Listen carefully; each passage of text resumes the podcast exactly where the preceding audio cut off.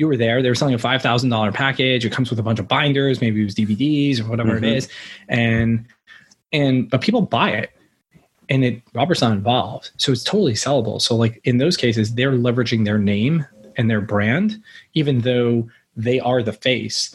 Um, they they could sell that. Some of these guys just want the licensing and, and they're fine with it. The the challenge with anything that has you as the face or you as the brand is Have you ever thought about what your business is worth? Or maybe you've considered buying a business but don't know where to start? Our guest today is Aryeh Scheinbein, and to put it simply, he's a finance genius. He's an expert in business valuation, value improvement, and deal structuring, and can teach you a thing or two about a thing or two. Today, JR gets the scoop on what to do with all that juicy internet money he's making, and the pros and cons of investing in businesses versus investing in your skills. Get your notepads out. Welcome to the Instant Leverage Podcast.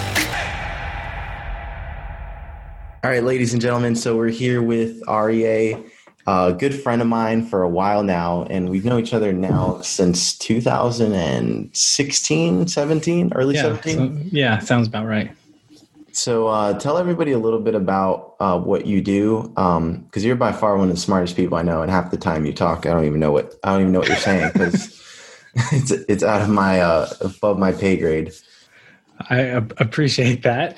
Um, yeah, so uh, like like many entrepreneurs or entrepreneurial people, um, I can't say that I've always just done one thing, but you know my my core focus is um, I have a degree in finance, and then basically took that standard, let's go the investment banking Wall Street route, and at this point in my you know career what i do is uh, i am a consultant in, in a large consulting firm where i'm hired primarily by private equity firms and hedge funds and alternative asset managers to value their businesses. So basically, they kind of you know give us the overview of the investment or the the business they're looking at or they own already. They give us the financials, and they tell us um, this is what we're thinking, this is what we want. Uh, what do you think this business is worth? And then ultimately, after they get into the deal, they come back to us continuously to help us um, assess the situation, and then really when when we add a lot more value is also when we actually tell them how they can make it more valuable so when we're valuing a business one of the things to you know in the online space everything is like revenue maybe expenses and then like what's the profit but when you're looking at some of let's call it you know older school businesses and less online focused there are a lot of things and tweaks that you can do to make the business worth more or less some people totally know them, some people don't, but the buyers are always looking for these different things. So that's another thing we, we kind of help them with. That's my primary focus. I mean, I also happen to have, like I said, as, as an entrepreneur, have multiple other businesses I'm either involved in or um, continue to either advise or have been involved in, but that's my day to day kind of focus. So on a, on a daily basis, um, I just like every asking every successful person this, um, how's your time split up between your uh, different ventures? Sure. No, that, that's a great question. I, th- I, think that's probably one of the questions that people always ask me, like, how do I have enough time in the day for? Um, and that kind of fits really well with with your you know your brand of uh, of instant leverage. Um, you know, so my day, you know, like a lot of people, they have morning routines. Mine's not a thousand percent consistent, but like it's pretty consistent morning routine. Um, but I would say the the bulk of the day, if I think about it, is you know 50% of the day is dealing with and, and servicing the clients that I have or kind of adding value to them or getting more clients in that that core consulting business. Um, I split up my day also that like I ensure that I have time to read. So whether it's not just like newspaper news, but like I I tend to uh, you know objectively try and get about ten pages of uh, of reading done. Um, it never was set probably until about four or five years ago that it was that number. Um, I was always like, hey, let me get some reading in. But now I'm like pretty set that I want to get um, a solid 10 pages in. Sometimes I'll get, you know, way more, depends on, on what I'm reading. Um, but I find that it just continuously expanding the idea kind of mindset. Um, I happen to use Voxer for certain things. So a lot of times I will carve out one hour in kind of chunks and you know use that for Voxer time. And that's really where i'm starting to split into other businesses. So uh, to you know to the point of leverage right almost every other business i'm involved in i have some sort of team or partner or something and that communication kind of tends to play take place during you know let's call it throughout the day um, on Voxer and i tend to work a lot let's call it after normal business hours. Um, i happen to stay up late a lot of times. Um, always have. It's just been like a thing always been like a night owl type of thing. And you know with people with like Oura rings or different things like studying their sleep i find like a lot of people will tell you like hey they need to have x number of hours or they don't function. I actually find like six hours is about my sweet spot. Five hours i'm still almost in the sweet spot. But if i'm sleeping like eight hours i actually don't find that the next day is as optimal as um, as when I'm in the six. And so like I just get a lot done late at night and you know obviously have have family so I make sure to spend time with them. Corona's kind of helped with that. Um, but yeah, that, that's kind of how I carve it up. I would say the, the majority of the day is is focused on the primary stuff, but then everything else gets split up. Um, I'm finding that now as as my time you know splinters a little bit more, um, I'm trying to dedicate days to different things. So whether it's Wednesday is like re- recording if I'm doing content or something like that, but for the most part, like I almost touch every business at least two or three times throughout the week just to kind of check in with people and kind of get an update or, or have communication. So do you do you have uh, notifications on on your phone? So I guess it depends how you define notifications on on your phone, right? So they none of my notifications make any sounds. Um, the only actually the only notification that makes sounds is um, is texting and ringing. So like if someone's actually calling me or texting mm-hmm. me, um, there will be a notification on that. Um, I am not. Um, I'm pretty disciplined about like, hey, oh my gosh, oh my gosh, like like not checking every second uh, what's going on. So even if I see a notification, um, a lot of times I'll kind of ignore it, especially if I'm in, if I'm in like the work zone of different things. And and like sometimes a detriment in the sense like my my daughter my teenage daughter gave me a hard time the other week. She's like did you not see the text i sent you? And i'm like I, I saw it flash on the screen but like you know it didn't seem overly urgent. So i figured i'd get back to her you know and, and not to like play her down over anything else but um, for the most part like unless there's like an emergency which she would have probably wrote if, if she was she was driving somewhere and just didn't know something um, I, i'm not really like all over it but I tend to like give myself that, let's call it an hour in the middle of the day or something. And then I'll just go through a lot of the notifications. Um, so sometimes people are like, "Oh, you respond to the notification so fast," and like, "You happen to catch me in the window that like that I'm that I'm on." Um, and in the evenings, a lot of times that's when I'm doing like a lot of direct messaging. So when when people are messaging me on different apps or whatever it is, they'll probably get me a whole lot better than if they message me in the middle of the day. Okay, cool. Yeah, because I um I anytime I have notifications on, even if it flashes and I look at it, now it's like an itch that you have to scratch. Mm-hmm. So I have like com- notifications completely off to where like nothing flashes on my phone ever, um, except for um, I have whitelisted contacts that if they call, then my phone will actually ring, but the rest of the time my phone's on do not disturb um, which ha- has screwed me over a couple times, like when the Uber Eats driver can't find me, stuff like that. Um, one time, actually, I, I, did miss a flight because they uh, delayed the flight, and then I had no notifications on. So I saw, I ended up seeing it got delayed. So then I was like, oh, cool, let me go get some food. And then they moved it back to a closer time to the departure time, and then I just completely missed the flight because wow. I didn't I didn't come back until well because you didn't get that new yeah yeah. that new so um but the way that I think about it is like okay that kind of sucked. Like I I lost some time doing that. I lost some time with the Uber Eats driver. But like net net I've gained so much time by not having notifications on all the time. Um and that's why I was asking if you have your notifications on because I wanted to see if you could see a notification and then ignore it or if you just kind of respond to the notifications as they come up. Um yeah. No so what. I they don't make noises, so the screen flashes. I generally ignore them. Um, I do, depending on. So obviously, every app has its own like color or whatever, you know, based on on how the the app designer mm-hmm. had it. So so the only thing that like I generally pay emergency attention to is the green text uh, for the you know for the iPhone the messaging because I know that like if someone has my phone number and they're mess- and they're texting me, the probability is that it's more important and it's not you know I know I'm not getting tagged on a Facebook post or I'm not getting even a Voxer message or whatever it is, um, and that's why like people a lot of people use WhatsApp, like a lot of people I deal with. And mm-hmm. like I can't I actually don't really like the app at all because like I'm in tons of groups, kind of like Facebook, and there's yeah. notifications going all day. That the one thing about WhatsApp is you can actually sh- mute just each group's mm-hmm. notifications. Um, so I turn the notification like I don't even see those flashing. So um, those are totally off. Everything else is basically silent, but everything else um, that one is totally totally off. And people are always like hey did you not see this? And i'm like i really can't stand the whatsapp app. Um, like it has its, its, benefits but like I, I generally don't like it. And so i know that if, if if a green is popping up it's a message and it's probably more personal.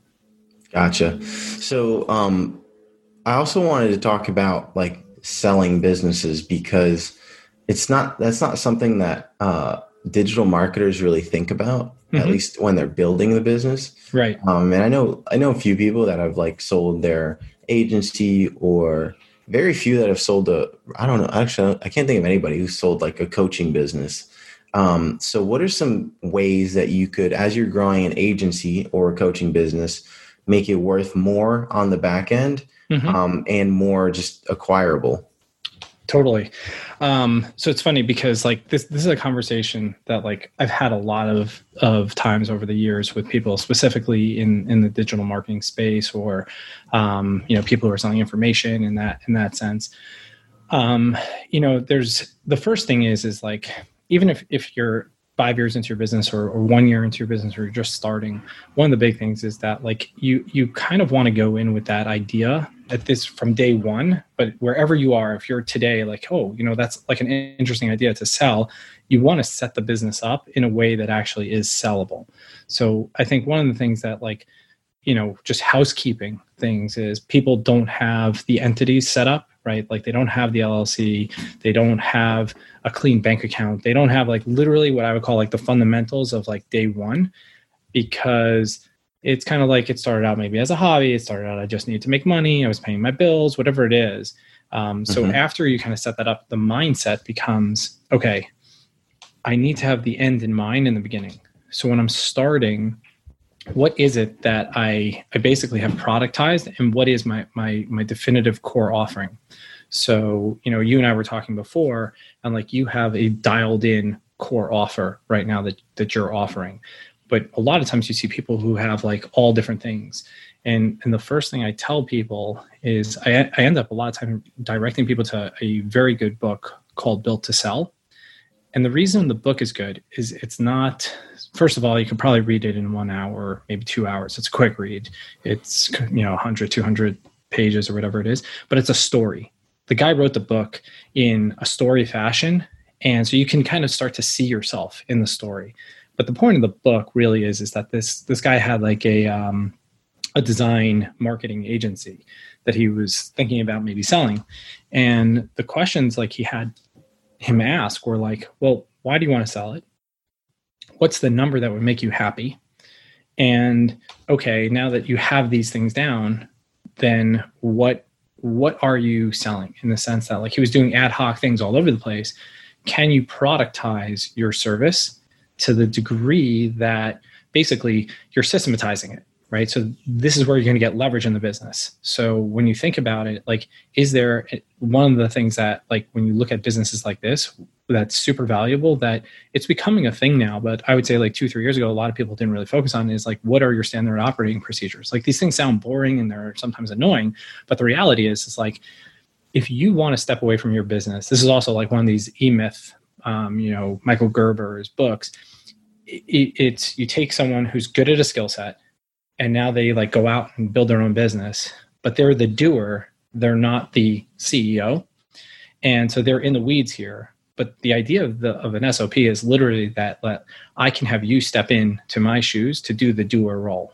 and and not to belittle the doer role but more the fact that like i don't have to train every single person and dedicate my time but i can actually make a you know whether it's a procedure or video or whatever it is. And, and there's different ways people learn better obviously than others.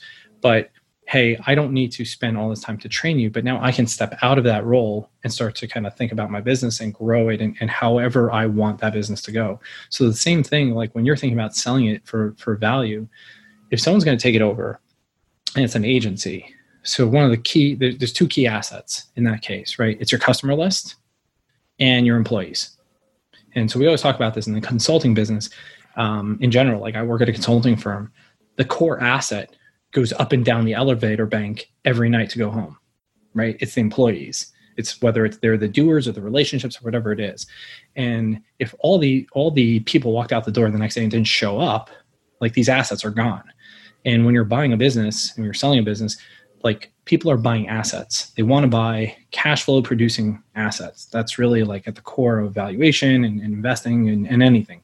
And so if everyone walked out the door tomorrow, how could I replace it? And like what would happen to my business? So as as the head of the business, a lot of times people get stuck as being the face of the organization. And in a sale, the question is is like, can I go with the business? Like, do I need to go with the business, or do can I just you know disengage from the business and can it run without me? And will my parent, my people want to go? And if they don't go, is the buyer screwed? So, in thinking about like setting up your business, it's like, okay, how replaceable is every person?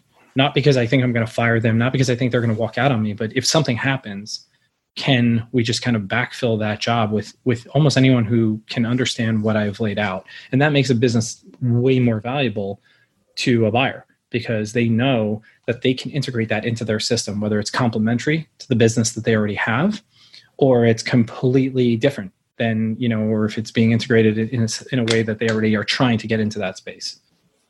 So, how do you even like go about finding somebody to buy a business?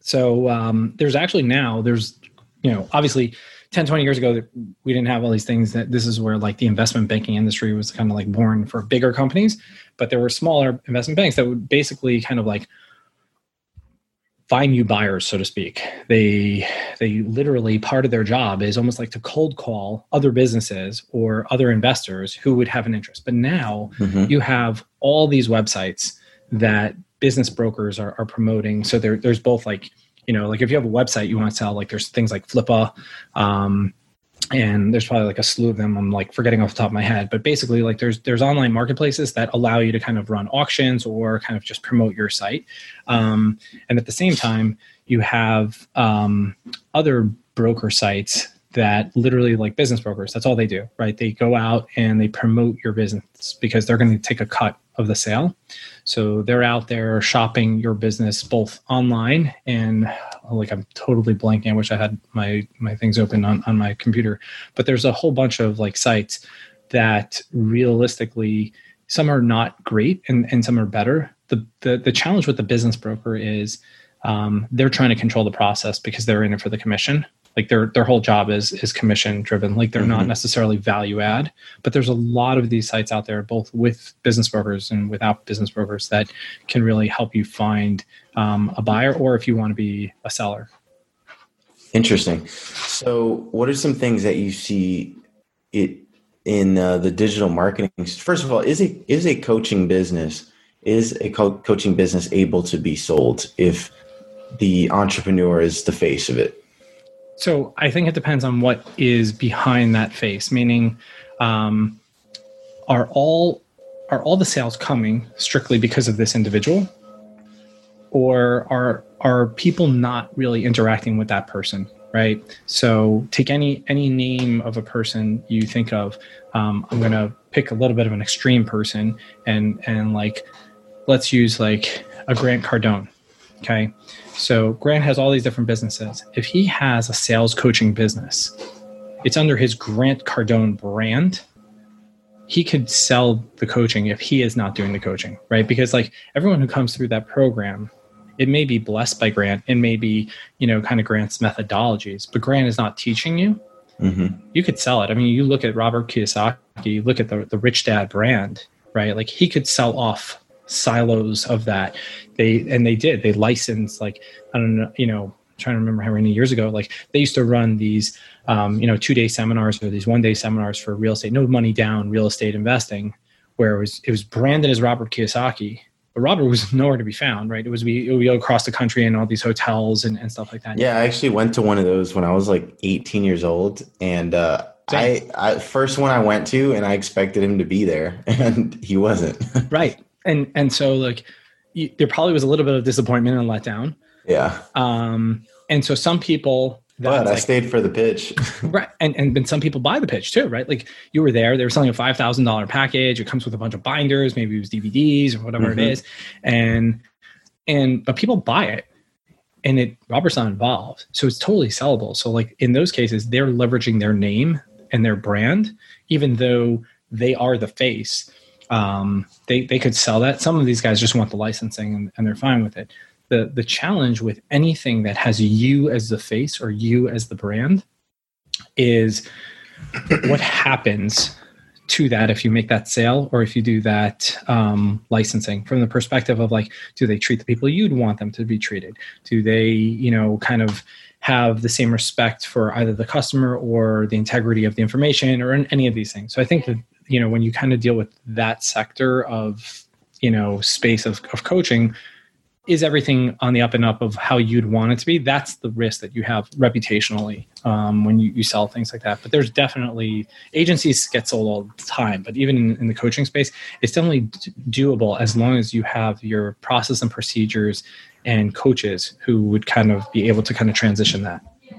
Yeah so like for me um, we have two sections of the business like the i mean we have two offers essentially one is the VA plus coaching. One's just the VA.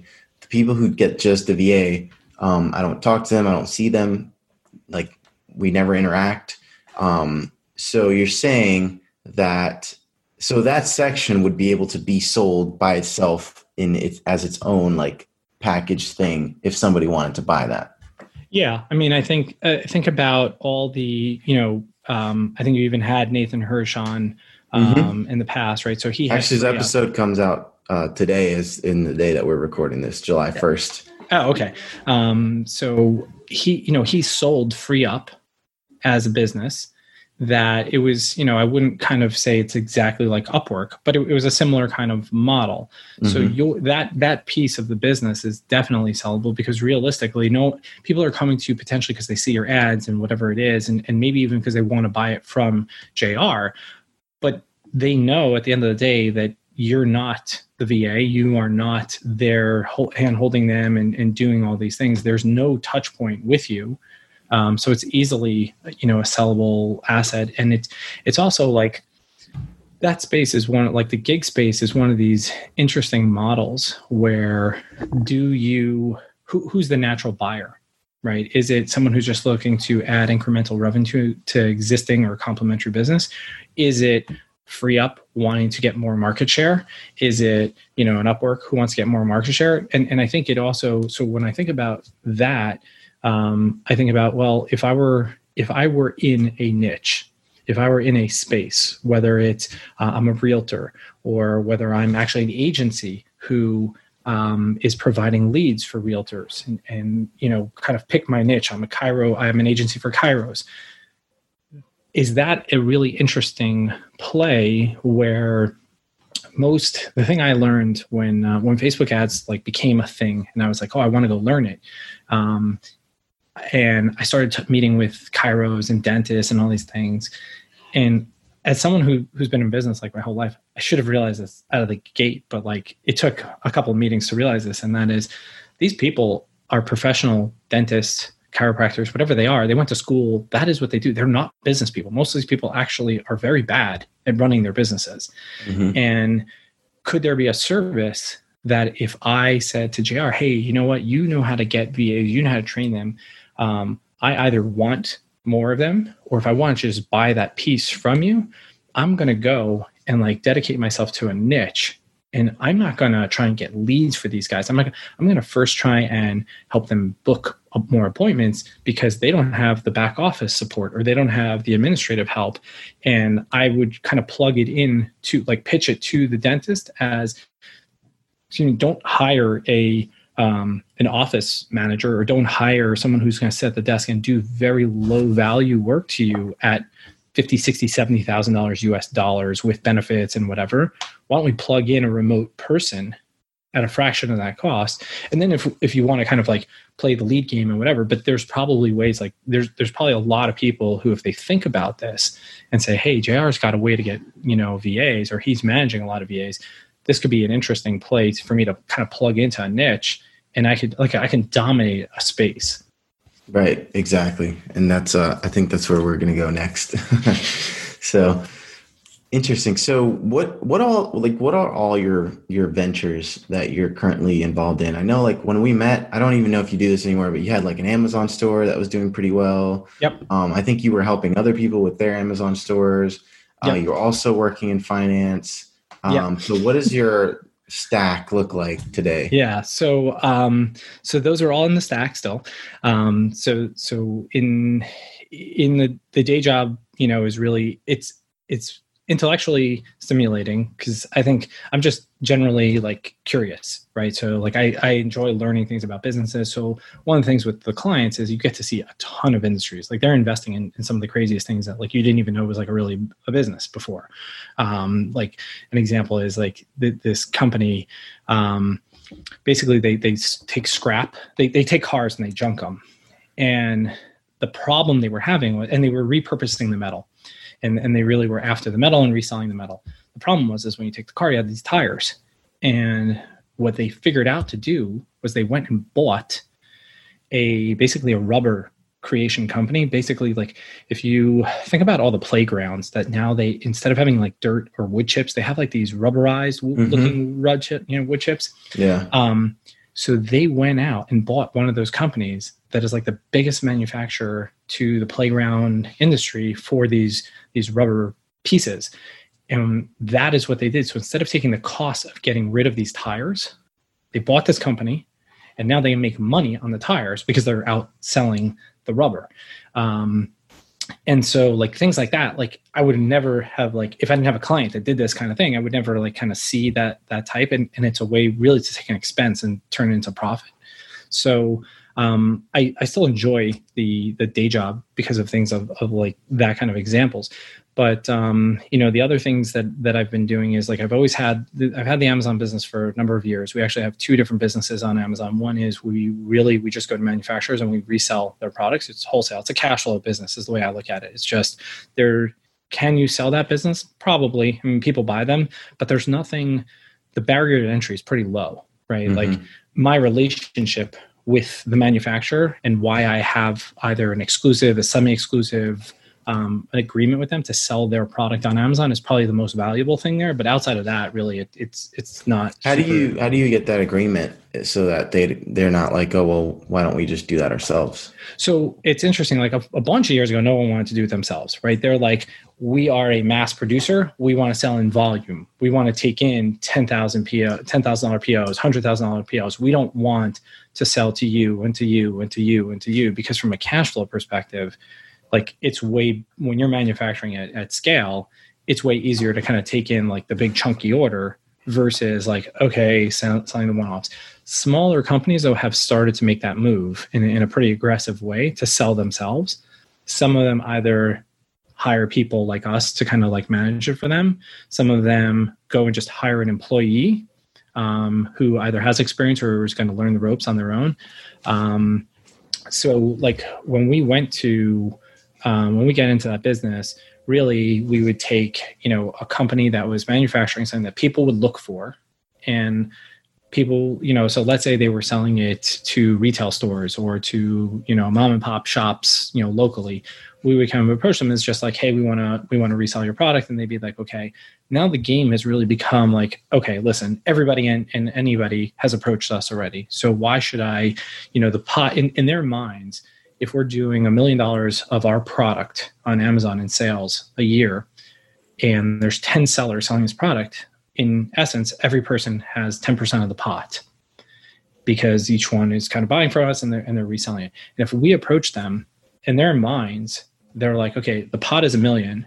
I have a relationship with 10 people. And now you're just going to dilute that because you're going to be the 11th seller splitting the million dollar pot.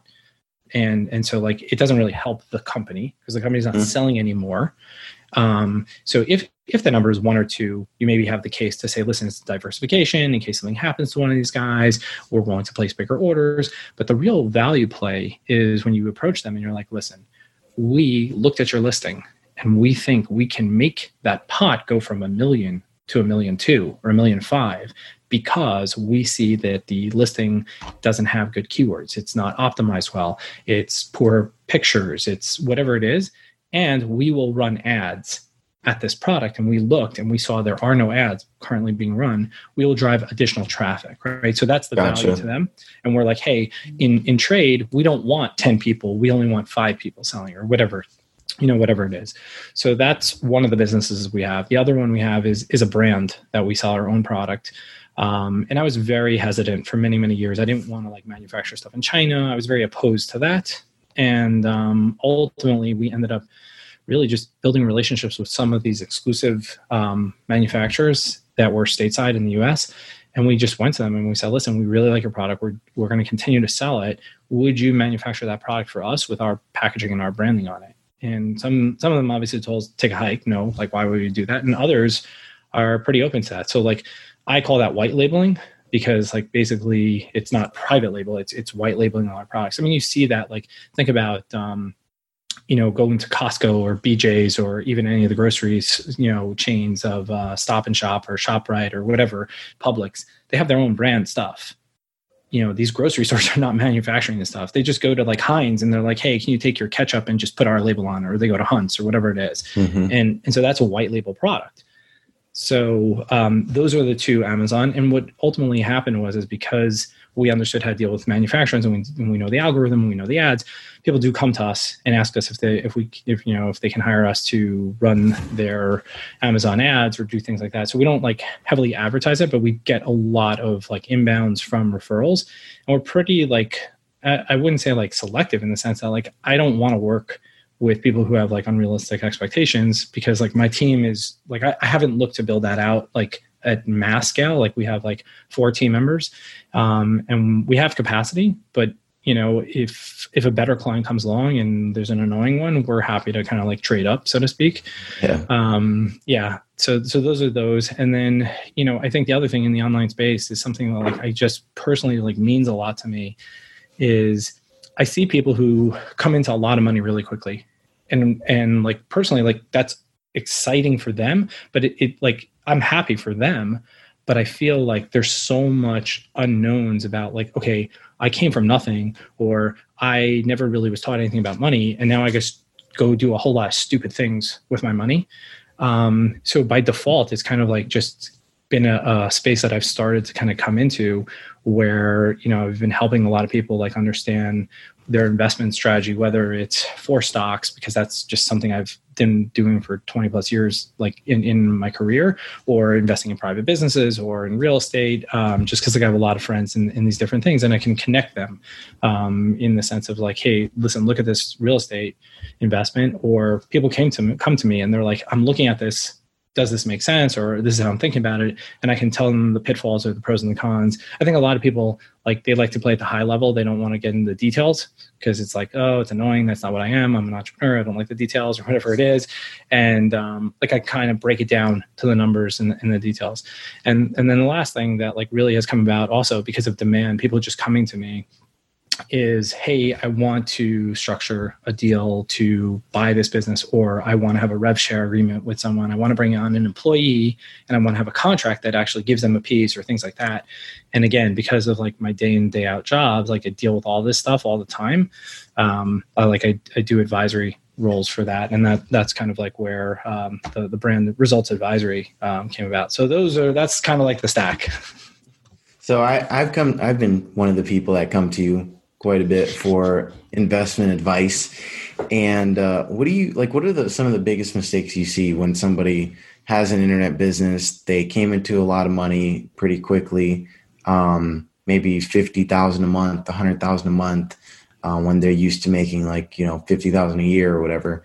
Yeah. Uh, what are some of the big mistakes that you see in how they manage their money moving forward? Yeah, so uh, like I think there's a there's a few different things, and um, the the first is going back to that original thing, right? Like, is your business set up as a business, right? So now that you're making this money, um, and by that you mean like, do they have an LLC and yeah. So, like, do you have an LLC and a separate bank account, just like a starting point? Now, I'm not a tax advisor. I'm not a CPA. I tell everybody. So, like, anything I say is like, you know, my personal views and whatever. And so, go hire a CPA and whatever. Because um, there's certain thresholds when you're making a certain amount of money that, like, do you file as a sole proprietor or do you start to file as an S corp, right? And and so there's tax savings, and and to be an S corp, you have to start to pay yourself a, a reasonable salary as this, the owner, CEO, or whatever because after that you can start to take money out of the business if you want in the form of a distribution versus you know taxable income at this it's a different tax kind of rate. Um, but the the big thing is is like okay you're making this money. Are you keeping the money in the business or are you taking the money and putting it into your personal bank account whichever method from a tax perspective like let's leave taxes aside is it out of the business or is it in the business because these are two different things so if you're leaving it in the business and you're going to invest both in your business or in yourself, your skills, right? Like the most important thing is like to continue to build skills and invest in yourself. But realistically, you're not going to take that out of the business to do. You're going to keep it in there. And now it's an expense on the business, right? You know, mm-hmm. I know we've talked about um, what what's his name? Uh, was it Tom Wheelwright's? You know, uh, tax tax free wealth. Yeah. So like there's just fundamental things that like they talk about in general right like if you if you have a business expense it kind of reduces the tax level of, of certain things so if you're going to invest in yourself and build your skill set 100% you can most of these things again i'm not a tax advisor i'm not giving you legal advice but you can kind of expense it in your business and keep it in there. So the mistake though that i start to see is okay so two two big things is first does your business actually have like a reserve so like if, if you think about like Dave Ramsey, you know, they tell people like, oh, have an emergency fund for your living. Um, but like, let's bring that up to the business level. The business, as a lot of people saw, like granted the online market or digital market is a little bit different, but like think about like what happened from March through June from coronavirus. Right? You're a restaurant. I think they showed that most restaurants had like two, three weeks worth of cash on hand. Yeah. Uh, I saw that like Dave and Buster's had a hundred million dollars cash, and that was only enough to get them through like four months or something like that. Yeah, which sounds like it was probably less than four months, but yeah, like um, in AMC theaters, like they're actually at the at, at a close tipping point as well. Um, all these businesses, and like they're a huge company. So when you look at, you know, you don't have to even be um, a pizzeria that that suffered, right? Like think about the nail salons, the hair salons, the photographers, the catering businesses. These businesses do not sit on enough cash now, sitting on cash idly by, earning no return on it, may sound like a stupid investment, but it also lets you sleep a little bit better at night knowing that if something like if your business is shut down right? Like yeah, i always think about like the google slap of whatever the early 2000s or whatever it is where people's like businesses disappeared overnight some people who had cash in their business or whatever, they, they were okay. Other people were like yeah. scrambling like for the next. Yeah. For me personally, I'm like, it does feel good to know, like I could tell everybody to fuck off at any point and, and just go do whatever I want, or I can just take some, take my time figuring out what the next thing is or whatever. Right. So it's like, there's, there's a comfort level, but after the business has that personally, you should have the same thing too, right? Like you want to know like, okay, if, everything went down with the business and I actually pulled the plug on it. I didn't want to do this anymore. So it wasn't about not having cash, but like I shut it down or I sold it and well, sold it, you probably have a lot more money, but like it's not there. I want to know that I can live as a person and not worry about my rent, my car, whatever it is. So the stupid thing then that I see is just like where people spend the money. So like I get it. People like nice things and I'm not like, oh, you know, you can't have nice things. But when you make your first, you know, hundred thousand dollars or two hundred thousand dollars, and the first thing, you know, I'll, I'll I'll pick the quintessential example. It's like you go and you buy like a Lamborghini. It's just it's a happens to be it holds decent value, but for the most part, cars are depreciating assets. So like unless you're buying something that's going to actually hold value, you're buying a liability. You're not actually buying an asset or something you know of value. Like there are timepieces you know watches that hold tremendous value. You can resell them. But then there's just like a lot of stupidity that people spend their money on and they wake up and they're like oh crap. Like i had this hundred thousand dollar month and now i have no money in the bank.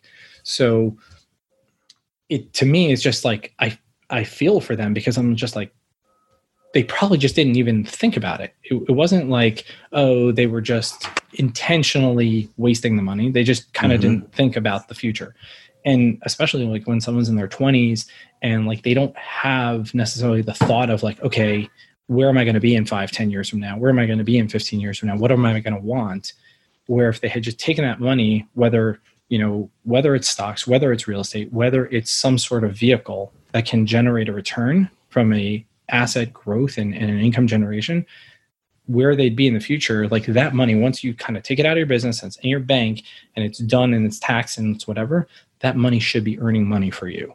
And and that is how you're going to kind of kind of grow your wealth really. So what do you what do you think in terms of like at what point should you start as an entrepreneur um shifting from investing in yourself and your skill set into the stock market real estate etc so I, I think one should never stop investing in themselves. So like no matter like I invest in myself today, like I still spend on, on different trainings, learning new skills. Um, and there, there's ways to invest even if you don't want that skill, right? In the sense of like people, everyone in, especially in the online space has some sort of mentor or someone that they want to, you know, learn different things from. And a lot of times people spend the money to, to network, like to expand their network to get to know people who are playing at a, at a level above them or whatever it is and that's another way to invest in themselves. So i, I don't think it should ever be an, an and you know and if one or the other it, it's kind of like a both.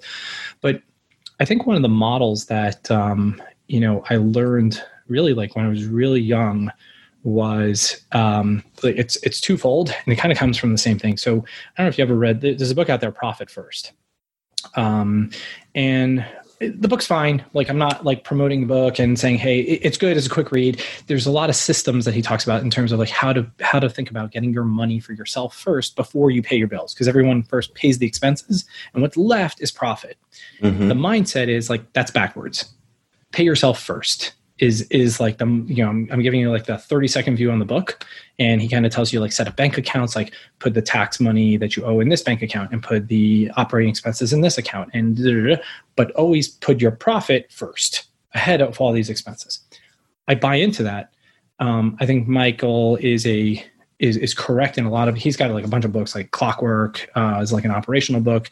Um, but the big thing is i i don't credit him with this concept in the sense that in the 1920s there was a book written called "The Richest Book," uh, "The Richest Man." Richest Man in Babylon. Yeah, I've read that one. Okay, so that book, really at its core, is the same concept in the sense that it basically says take 10% of your money before you do anything with your money and put it off to the side and invest it. Now, mm-hmm. it doesn't lay it out in that exact way, but that's what it says. And it talks about like the laws of gold. And it's so true and that was something like that was ingrained um, when I when I read that. It was like, it made total sense to me, and so I would say like even early on, because let's say you have ten thousand dollars at the end of the month, if that is your profit, whether you do profit first or not, whatever it is, right? So you've paid your operating expenses for your business, and you're sitting on ten thousand dollars. If you now needed you know the money or even if you before you paid all your operating expenses you had $10000 whatever it is if you took 10% off the top, you will find a way to make it work with $9,000.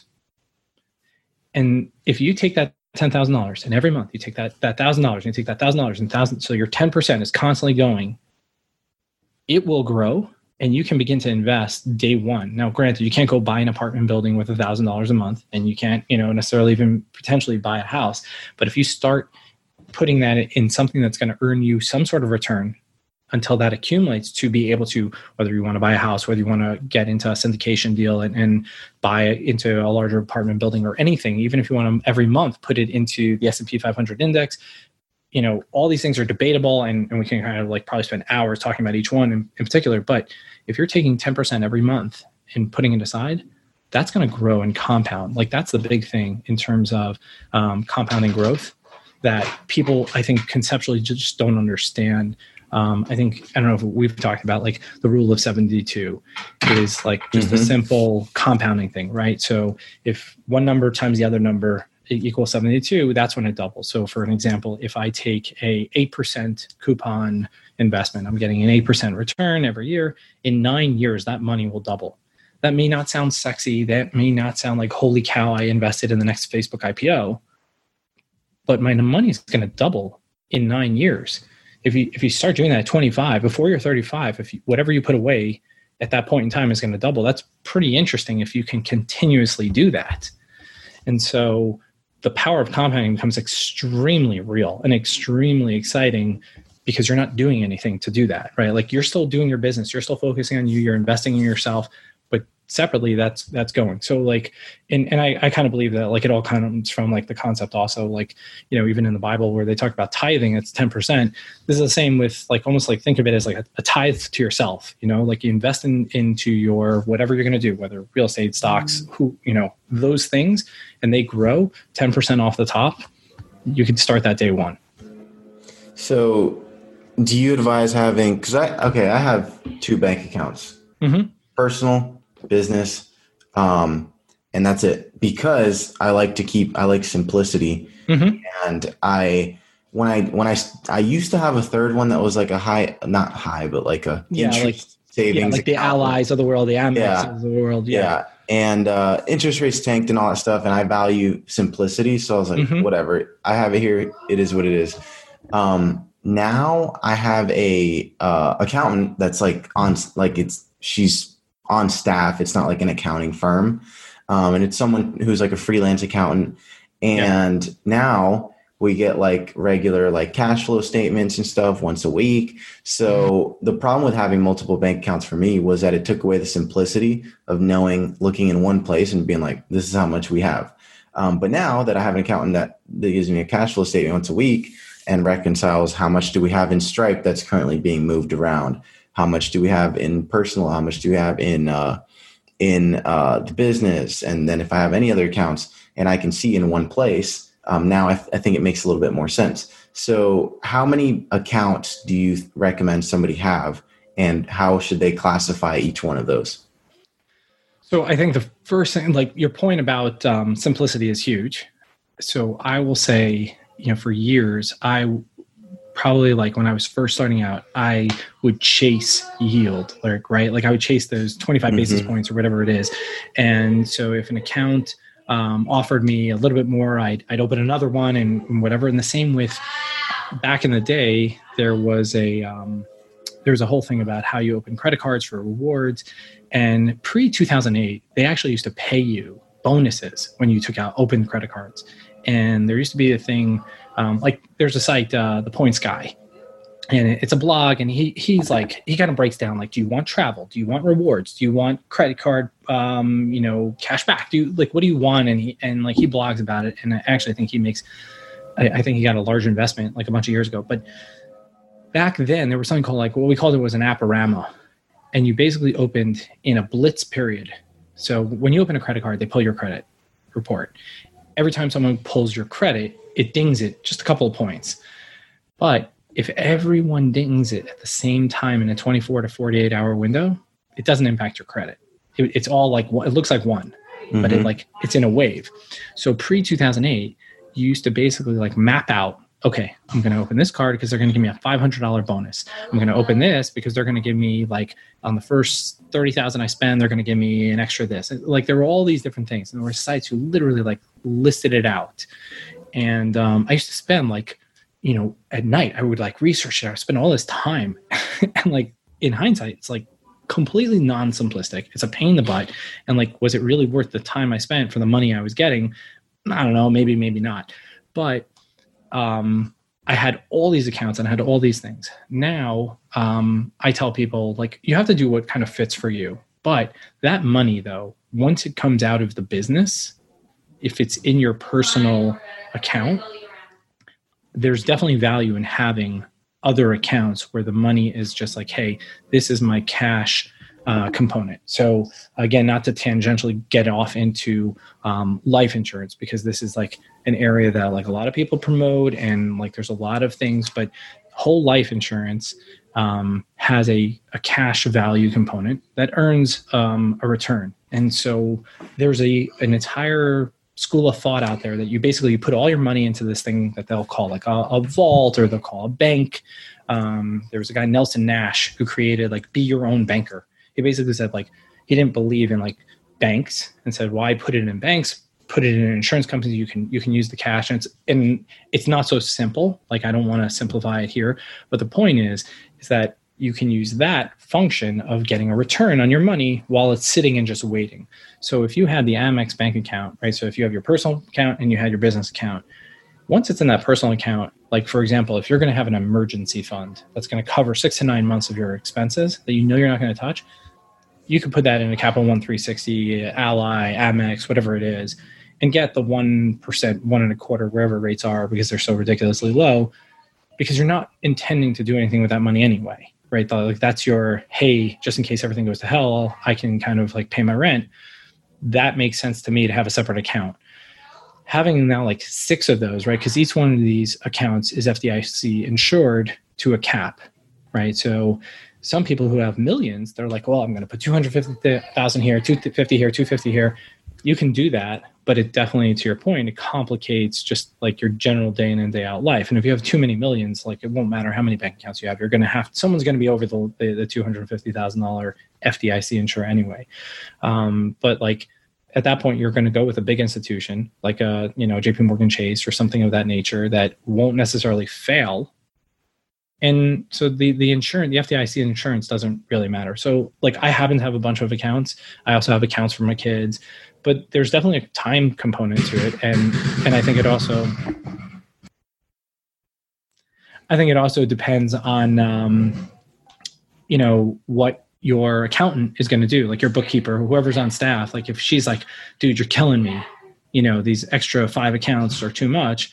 Okay you can can kind of scale it back. But i, I don't think like i i don't just have two i have i have more more than two um, but i i also can open multiple accounts in the same bank if I feel comfortable. If I'm if I'm not trying to um, if I'm not trying to worry about the FDIC insured 250 kind of number, then you know like Ally will or Capital One or any of these places will let you have multiple accounts. If you want one to be your savings for your emergency fund and one for your personal or whatever it is um, that you can kind of, you know, I, Wells is happens to be the the bank that I use for a bunch of things, but it, it was just more of convenience at that point in time. So I have uh, a time for one more question. So I want to pick it wisely. Um, so in doing all this research about like taxes and paying less taxes and all these different things, um, reading tax free wealth and and uh, just asking questions one of the i guess my conclusion and this might be you know wrong or misled or whatever um, but my conclusion seems to be that the best tax strategy is don't worry about taxes and make more money and just pay your taxes. Because like i read tax free wealth and he's like you know, in chapter one, he's like, "Oh, well, you got to go on go on vacation and look for a rental property while you're on vacation, and then you can write off that vacation." And uh, basically, spending all the all this time and and trying to find a way to make your commute from your. Here's a perfect example. Perfect, perfect example. One of the biggest write offs that I hear people tout as like the uh, the phenomenal write off that's going to save you so much money is the home office deduction. So let's say you pay um, so i was looking at a place recently and the place was like $4000 a month. And the i it's like 13 13 1600 square feet i think. Um, i measured one of the rooms that would be the office and it was like 14 by 15 or 15 by 16 or whatever.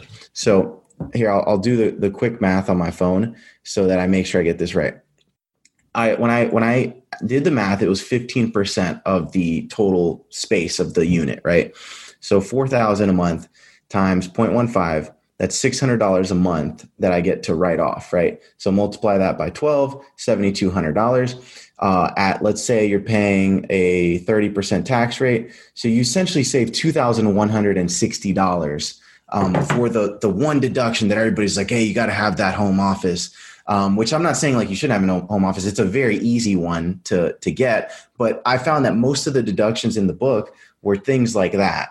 That was like you got to do all this work and all this stuff for a couple hundred dollars, a couple thousand dollars here and there. To when the point, like when you, if you get to the point where you're making over a million dollars a year or half a million dollars a year, um, to do all that work to save a couple thousand dollars or an extra 20 or 30 grand or whatever at the end of the year seems like that my time would be better spent just paying those taxes and worrying about making more money.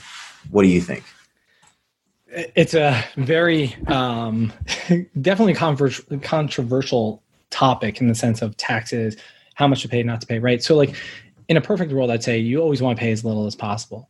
To your point, though, about like what the deductions look like and and how much you know hoops you're jumping through to kind of get there, I, th- I think there's a balance.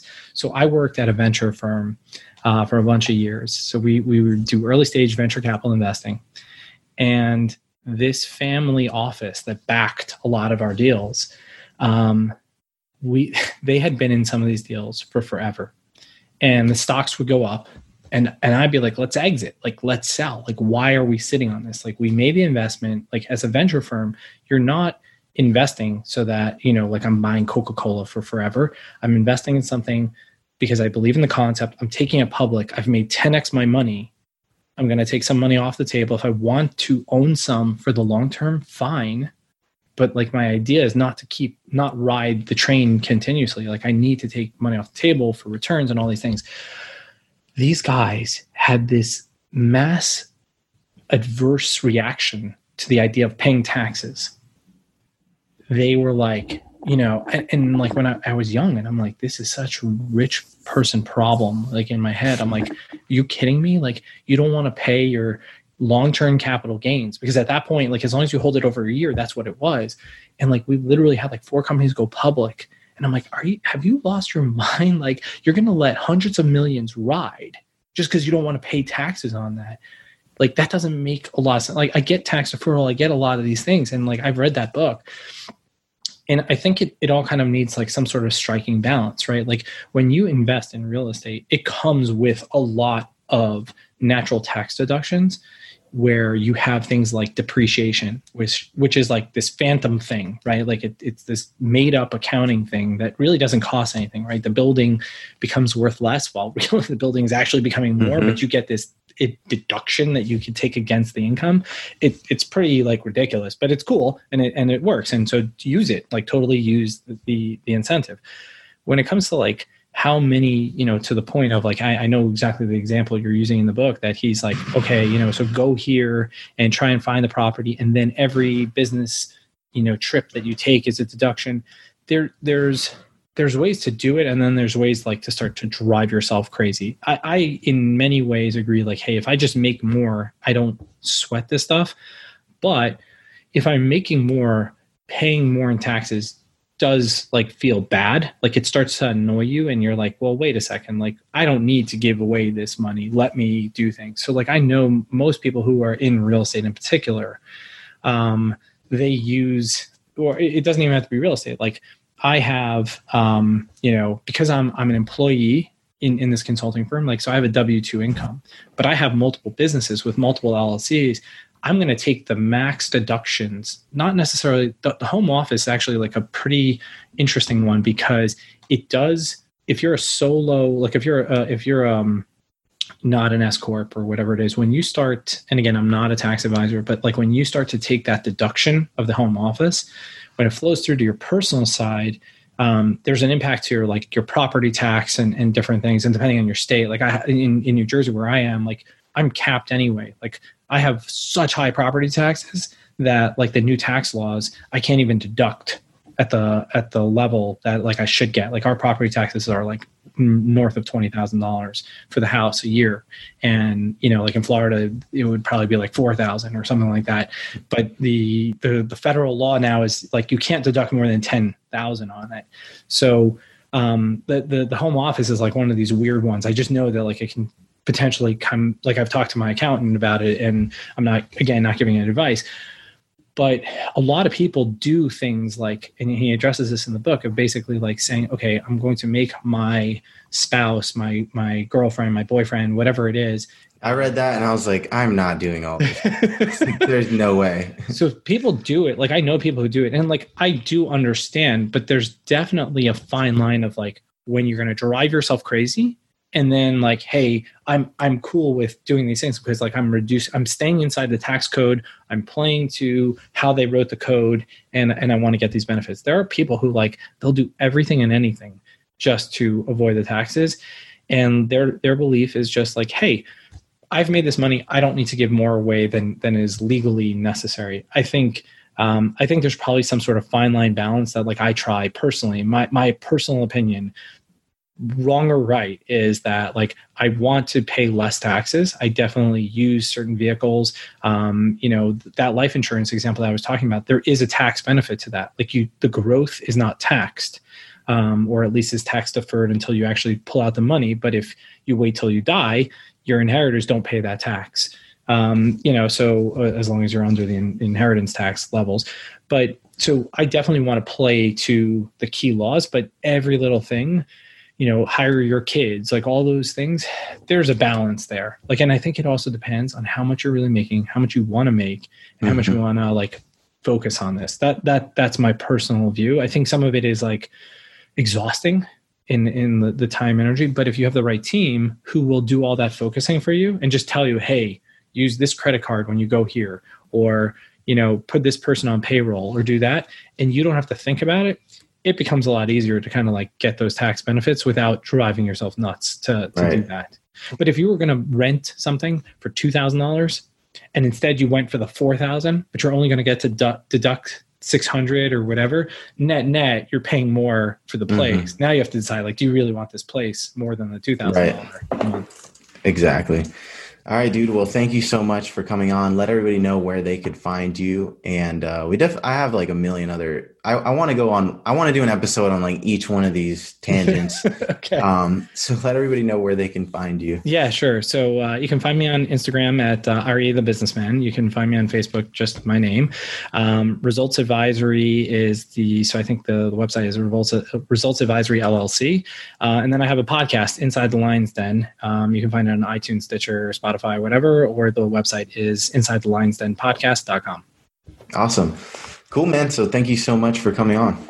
My pleasure. It was great talking to you. Hey, if you enjoyed this podcast, and I'd be forever grateful if you left us a five star review on the app you're listening on so we can help more people. And if you want more content like this, then click that subscribe button now. And until next time, my friends, stay leveraged.